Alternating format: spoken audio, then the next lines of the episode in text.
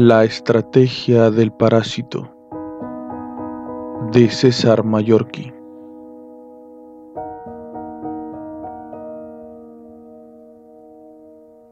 Este libro está dedicado a Elena y María Astier Álvarez, porque tienen estrellas en los ojos e iluminan el mundo con sus sonrisas.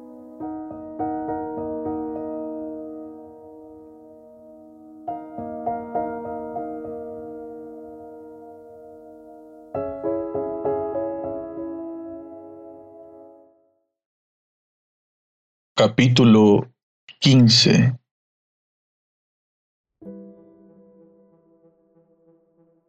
Black Cat desapareció en el interior de la cocina y regresó al cabo de unos minutos con una jarra de café recién hecho. Mientras lo servía en unas desconchadas tazas, pregunté, pero de eso no está seguro, ¿no? ¿De qué no estoy seguro? ¿De lo de los virus mentales y los zombies? No, admitió mientras se sentaba.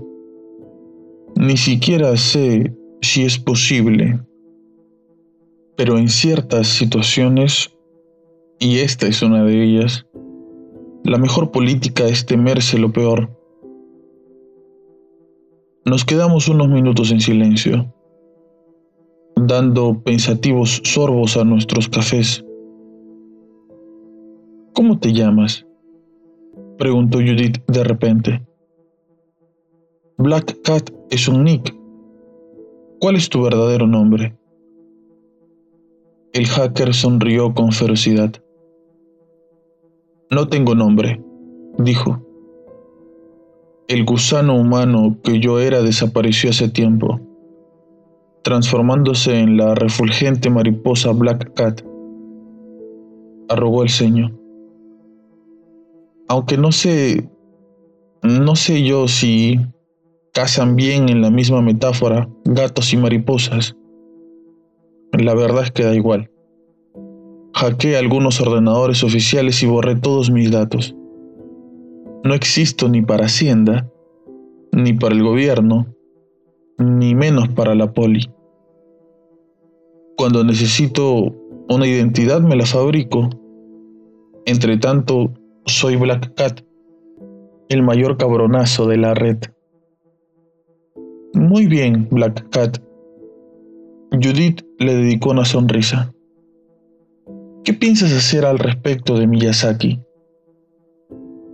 Querrás decir que estoy haciendo ya, muñeca.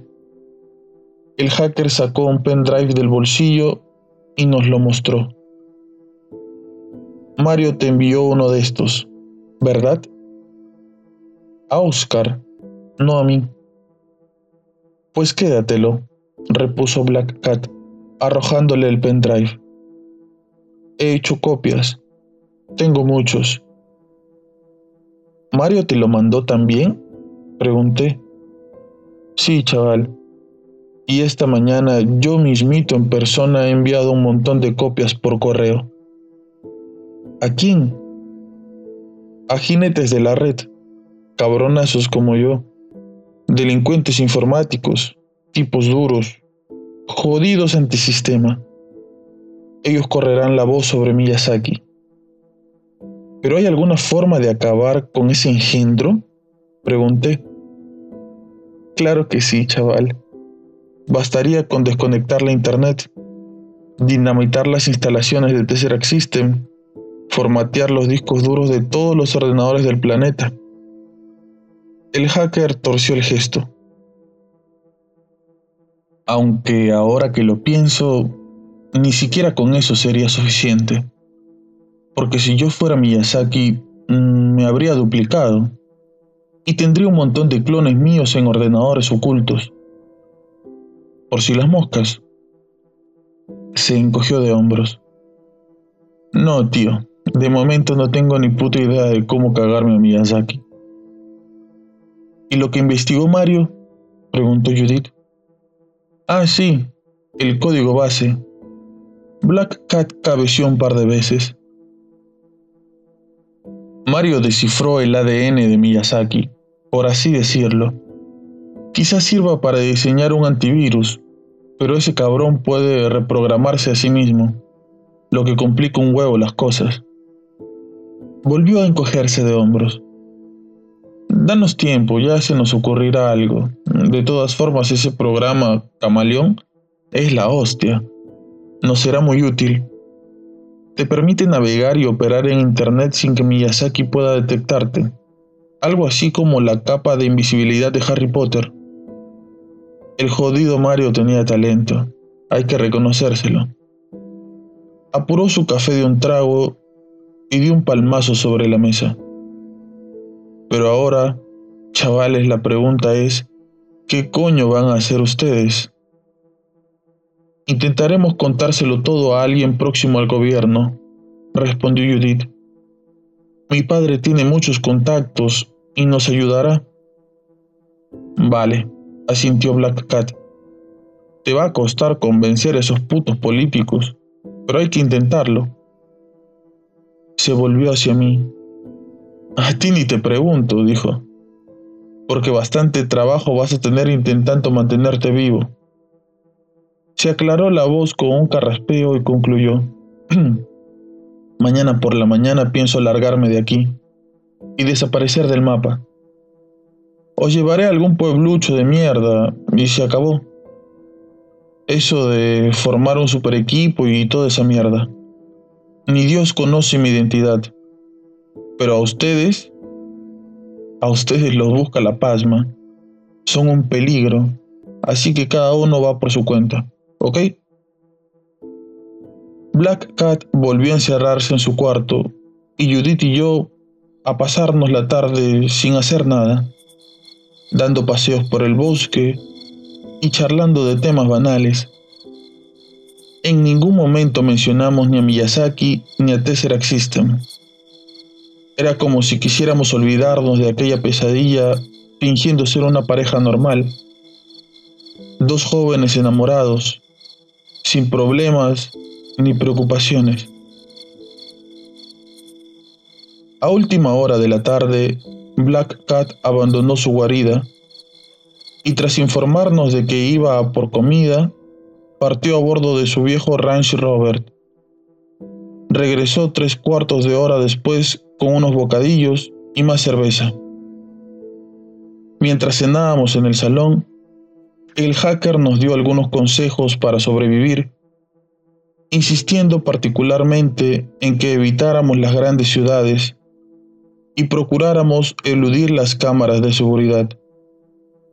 Miyazaki tiene ojos en todas partes, advirtió en tono sombrío.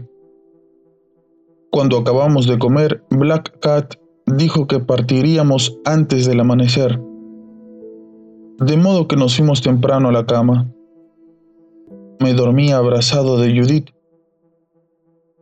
Entonces, al cabo de lo que a mí me pareció un instante, la puerta se abrió bruscamente, despertándonos, y Black Cat entró en el dormitorio. Arriba, chavales, dijo encendiendo la luz. Vístanse lo más rápido que puedan, cojan sus cosas, hay que abrirse. Consulté el reloj, eran las 3 y 5 de la madrugada. ¿Tan temprano? murmuré todavía un poco adormitado. Vienen los malos, niñito, replicó el hacker señalándome con un dedo. Salgan de la puta cama ya. Judith y yo nos vestimos a toda prisa. Recogimos nuestro escaso equipaje y salimos del dormitorio. Black Cat estaba en su cuarto. Tenía la puerta abierta, así que por primera vez pude ver lo que había en el interior. Aparte de una cama, la habitación estaba llena de material electrónico, equipos informáticos y monitores. Al vernos, el hacker se apartó de la pantalla que estaba contemplando y se aproximó a nosotros. Tardarán unos 10 minutos en llegar, dijo. Vamos. Echó a andar hacia la salida, pero Judith lo contuvo. ¿Qué sucede? preguntó. Black Cat frunció el ceño. Tengo sensores de movimiento y cámaras a lo largo de la pista que conduce aquí. Vienen tres jodidos todoterrenos. No, tarado. Son los cabrones que quieren darnos matarile. Sicarios de Miyazaki. ¿Entiendes? Así que salgan fuera de una puta vez. Abandonamos la cabaña y nos dirigimos a donde estaba aparcado el ranch Robert. El bosque se hallaba en calma. Solo se percibía un rumor del viento, el ulular de un búho y, sí, el lejano sonido de unos motores.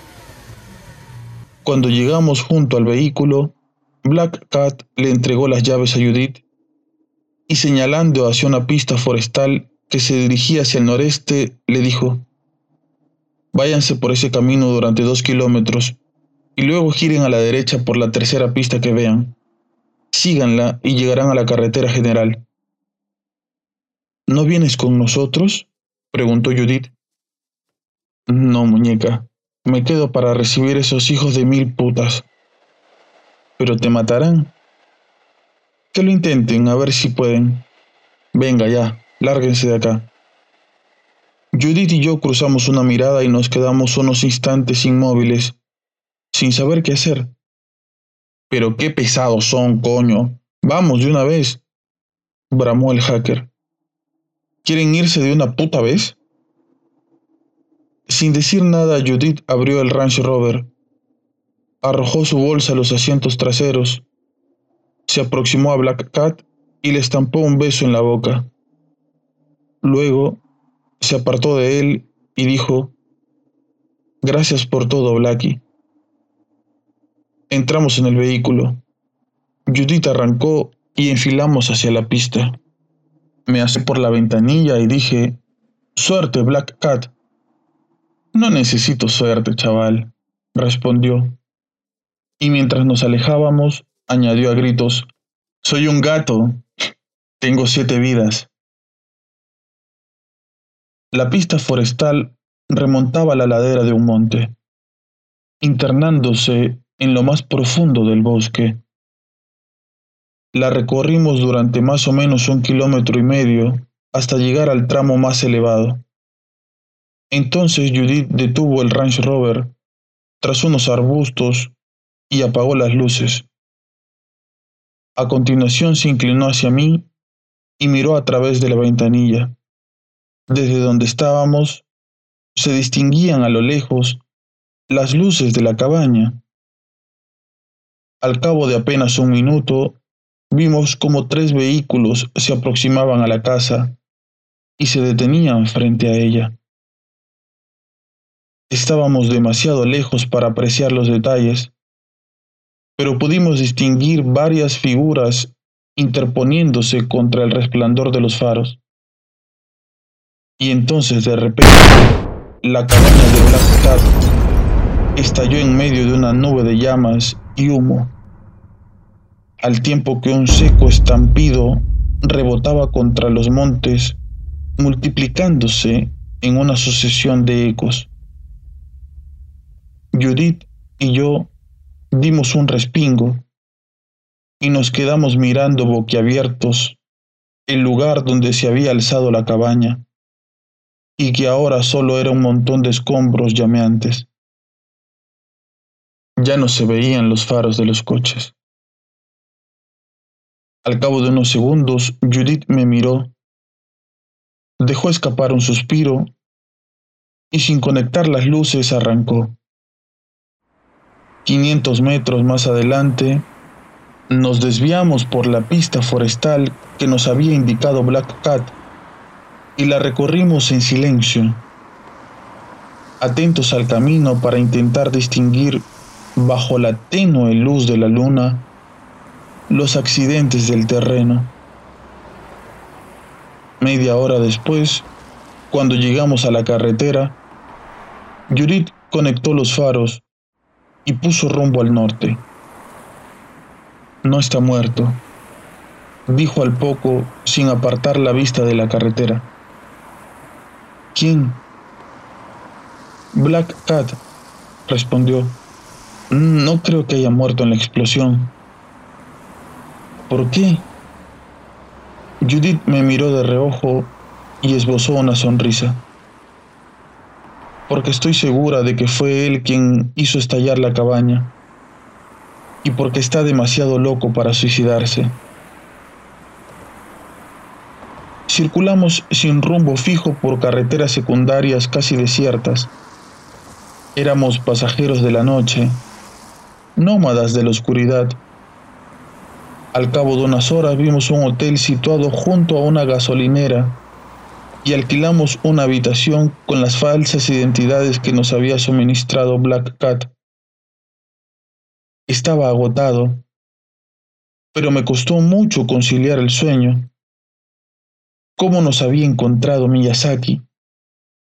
Me sentía como un conejo perseguido por una jauría, siempre corriendo y siempre al borde de la muerte. ¿Cuánto duraría aquello? ¿Cuánto podríamos aguantar? Luego pensé en lo que había dicho Black Cat acerca de nuestra condición de prófugo de la justicia y comprendí que tenía razón, al menos en parte. Yo era un peligro para Judith. Ella dormía a mi lado. Podía escuchar el pausado susurro de su respiración. La abracé con cuidado de no despertarla. Aproximé la cabeza a su espalda y escuché los latidos de su corazón. Sentí su calor, aspiré el aroma de su piel. Entonces me eché a llorar, abrumado de tristeza por lo que yo iba a hacer. Y no dejé de derramar lágrimas hasta que, sin darme cuenta, me quedé dormido. A la mañana siguiente, cuando abrí los ojos, vi que Judith se había despertado y estaba sentada en la cama mirándome. Buenos días, dormilón, me saludó. Buenos días, preciosa, respondí frotándome los ojos. Me acarició la cabeza son casi las nueve y media, dijo. Deberíamos irnos. Nos duchamos, nos vestimos y recogimos nuestras cosas. Antes de abandonar la habitación, Judith me pidió que me sentara en la cama a su lado. He estado dándole vueltas, Oscar, y creo que no es buena idea intentar ponerme en contacto con mi padre directamente. Miyazaki debe de tener intervenidos sus teléfonos. Necesitamos que nos ayude alguien y he pensado en una pareja, Jorge Villanueva y Carmen Rubio. Son íntimos amigos de mi padre, viven en La Moraleja y seguro que nos dejan estar en su casa unos días. Contactaría con mi padre a través de ellos. ¿Qué te parece? Perfecto, respondí reprimiendo las ganas de echarme a llorar de nuevo. Desayunamos en el bar del hotel.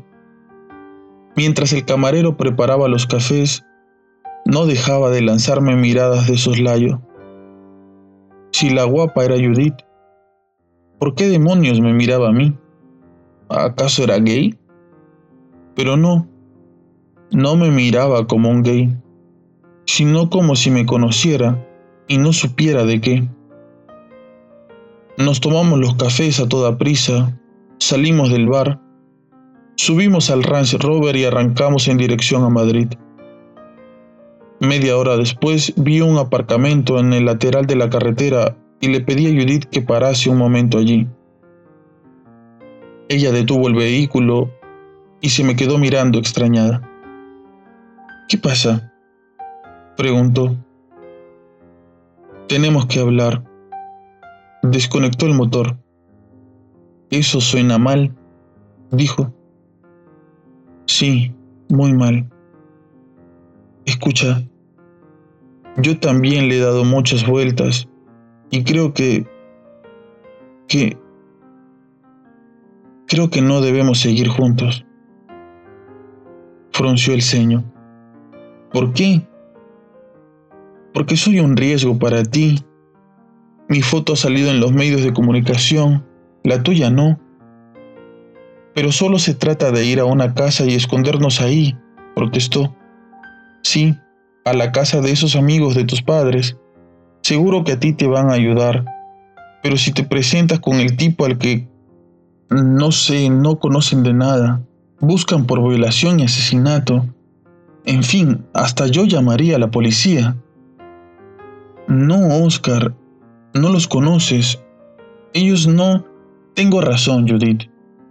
Y lo sabes. Vamos a ver. Ahora lo importante es detener a Miyazaki, ¿no? Sí, pero te gustan las matemáticas, ¿verdad? A mí se me dan fatal. Pero hasta un tarugo como yo se da cuenta de que tienes más posibilidades sin mí que conmigo. De hecho, hay más posibilidades de que alguno de los dos pueda difundir las pruebas si nos separamos que si permanecemos juntos. ¿No es así? Judith desvió la mirada y asintió levemente con la cabeza. Entonces, ¿estamos de acuerdo? Pregunté. Si es lo que quieres. No quiero, claro que no. Pero es lo mejor. No llegué a completar la frase, aunque interiormente añadí, para ti. Judith asintió sin mirarme. Tragó saliva y alzó la mirada. Vale, dijo. ¿Qué vas a hacer tú? Me encogí de hombros. No lo sé, respondí. Déjame en el primer pueblo y cogeré un autobús hacia alguna parte. Necesito tiempo para pensar. Quédate tú con el Range Rover. Ya cogeré yo el autobús. Negué con la cabeza. Llamaría demasiado la atención con este carro. Judith cabeció pensativa. Luego se giró hacia atrás, cogió su bolsa, sacó de su interior un papel y un bolígrafo y escribió un nombre, una calle y un número de teléfono. Esta es la dirección de Julia Martí, dijo entregándome el papel. Es mi mejor amiga. En cuanto puedas, ponte en contacto conmigo a través de ella. Y si esto se alarga mucho, bueno, mándale de vez en cuando una carta para saber cómo estás. Sacó de la bolsa un montón de fajos de billetes de 100 y 50 euros y me los ofreció. Toma, quédate tú con esto. Me negué en redondo a aceptarlo, pero tras un duro regateo y ante su firme insistencia, accedí a quedarme con la mitad. A fin de cuentas, 50 mil euros era más dinero de lo que jamás había tenido en mi vida. Judith arrancó el coche y continuamos circulando en dirección a Madrid. El primer pueblo que cruzamos, Sancho Nuño, se encontraba apenas a seis kilómetros más adelante. Había una parada de autobús. Judith detuvo el Range Rover a unos 20 metros de distancia y se volvió hacia mí. Durante un largo minuto me contempló fijamente, muy seria, muy concentrada, como si quisiera memorizar cada rasgo de mi rostro, y luego me abrazó y me besó en la cara y en los ojos, y finalmente durante mucho rato en los labios. Cuando se apartó de mí, me miró fijamente y dijo, no voy a llorar. ¿Sabes por qué? Porque eres una chica dura. Sonreí. No, no voy a llorar porque sé que no nos pasará nada a ninguno de los dos y porque ni siquiera ese monstruo, Miyazaki, podrá impedir que volvamos a estar juntos. Claro que sí, respondí, fingiendo una seguridad que distaba mucho de mi sentir. Judith volvió a besarme. Luego murmuró un Te quiero. Desvió la vista al frente, puso las manos en el volante y dijo en voz baja, Cuídate mucho, por favor. Bajé del coche, cogí mi bolsa y musité una torpe despedida. Judith arrancó inmediatamente y yo me quedé de pie contemplando con el corazón encogido cómo el coche se empequeñecía a la distancia. Cuando desapareció de mi vista, exhalé una bocanada de aire. Jamás en mi vida me había sentido tan solo, triste y desamparado.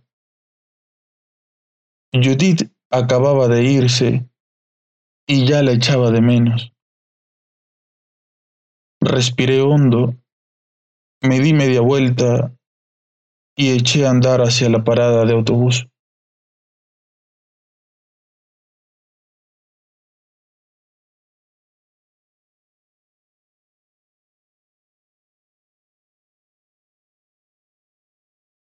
Epílogo Me llamo Óscar Herrero y soy un prófugo, un paria, un fugitivo. Hay una orden de busca y captura con mi nombre, pues la policía me considera responsable de asesinatos y violaciones. Al mismo tiempo, Sicarios a sueldo de una inteligencia artificial psicópata me persiguen sin descanso para matarme. Soy un blanco humano, el trofeo de una cacería. Viajo sin descanso ni rumbo a borde de autobuses de línea a través de carreteras secundarias, no en busca de algún lugar concreto, sino huyendo de todas partes. Evito las ciudades y duermo en pensiones, hoteluchos y albergues de pequeños pueblos perdidos en el culo del mundo. Nunca estoy más de 24 horas en el mismo lugar. A veces cuando contemplo mi imagen en el espejo no puedo evitar sorprenderme.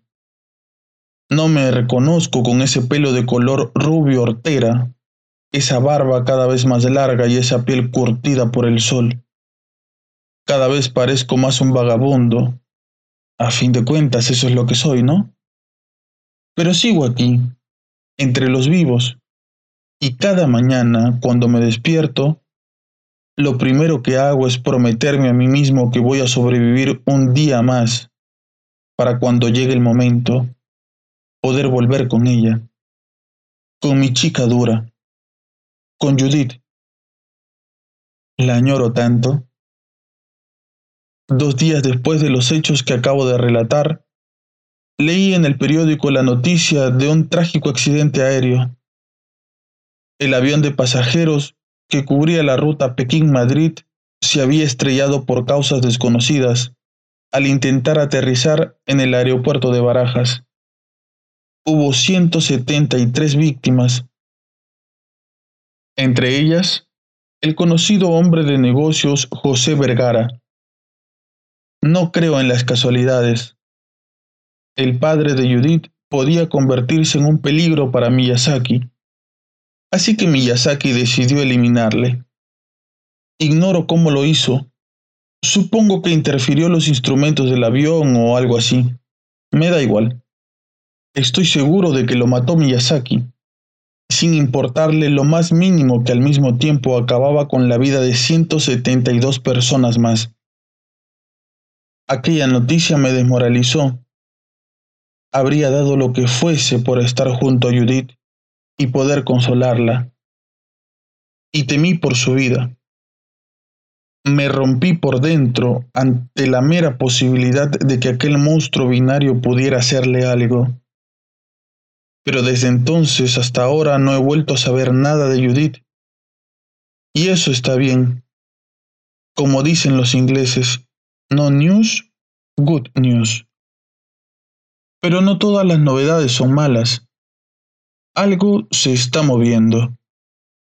Hace una semana las fábricas de Tesseract System situadas en Bombay, Manila y Brasilia sufrieron un sabotaje simultáneo mediante bombas de relojería.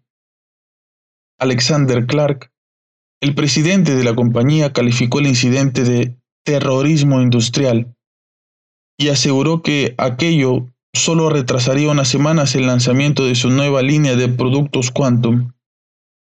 ¿Terrorismo industrial? No. Acciones de la resistencia. Creo que Judith no se equivocaba cuando aseguraba que Black Cat no había muerto. Hace tan solo dos días, Internet sufrió un ataque masivo de hackers que durante casi 12 horas dejó inactiva la red en gran parte de Europa y Asia. Minutos antes de que eso sucediese, millones de ordenadores recibieron el siguiente mensaje. Miyazaki te vigila. Internet es Miyazaki. El texto iba firmado con la silueta de un gato negro. Bueno, solo es el comienzo.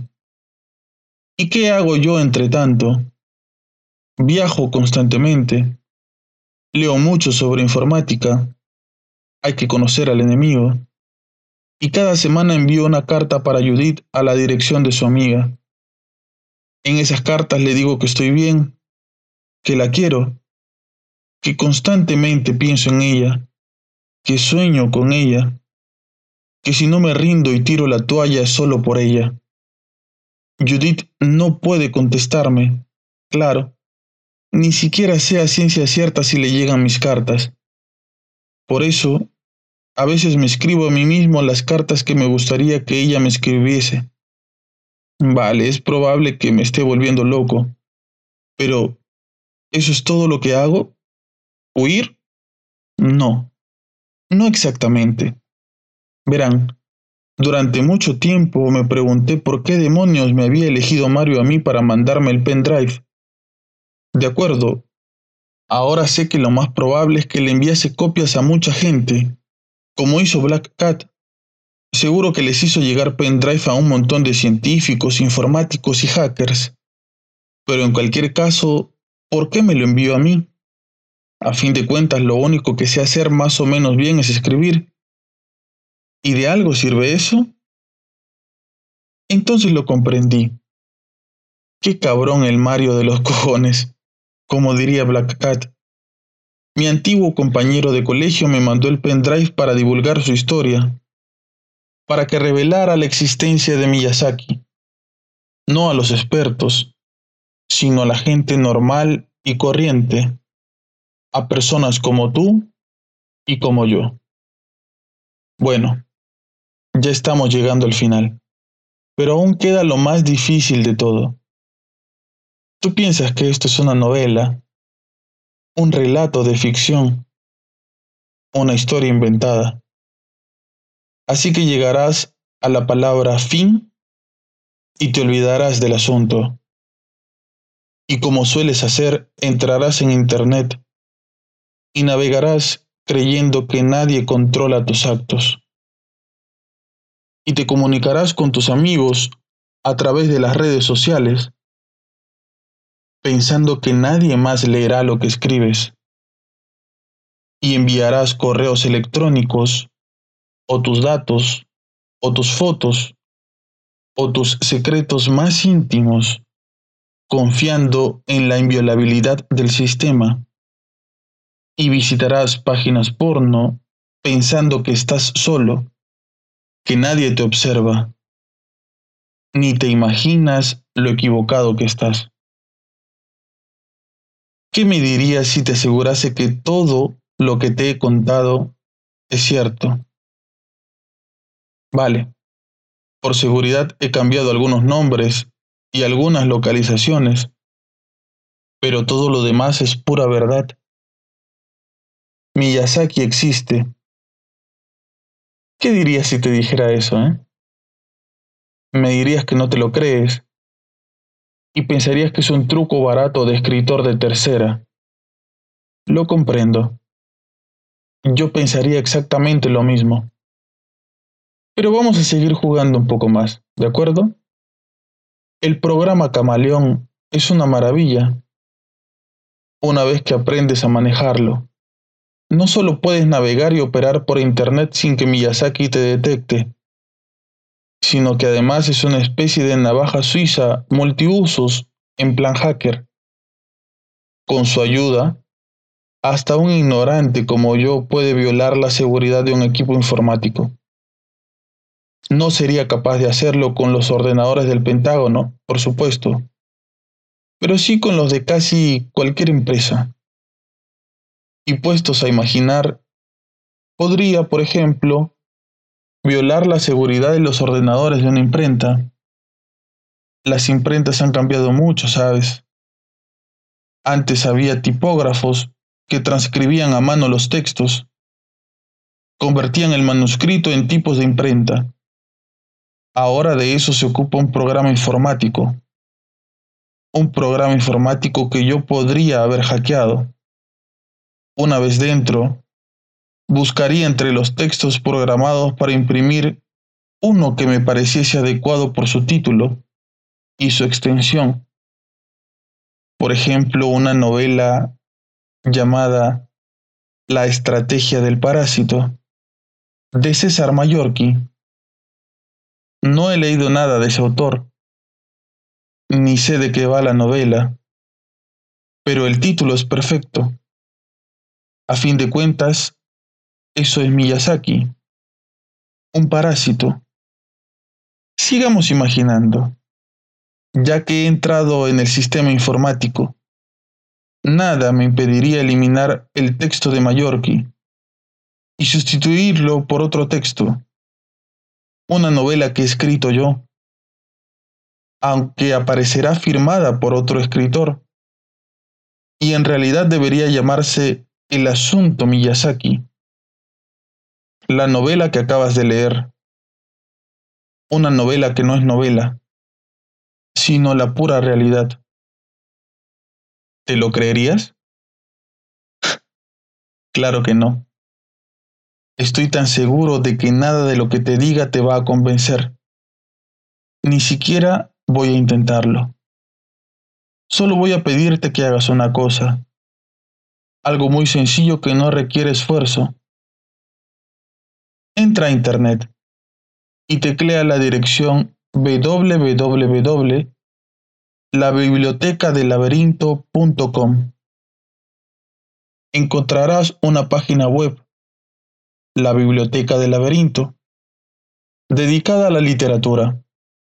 En realidad es el programa Camaleón. Podría haberlo dejado tal cual me lo pidió Mario, con apariencia de página pornográfica, pero me pareció una pasada, así que he cambiado el porno por la literatura. Sigamos. Cliquea dos veces sobre la foto de Isaac Asimov y aparecerá una pantallita pidiéndote una contraseña. ¿Te imaginas cuál es? Así es. Diamante. Tecléala. Pulsa Enter y encontrarás el video de Mario Rocafort y los archivos de todas las pruebas contra Miyazaki y Tesseract Systems. Escucha lo que dice Mario, examina las pruebas y luego decide si te he mentido o te he contado la verdad. Y entre tanto, cada vez que entres en la red cada vez que escribas las tres malditas Ws, recuerda la advertencia de Black Cat. Miyazaki te vigila. Internet es Miyazaki. fin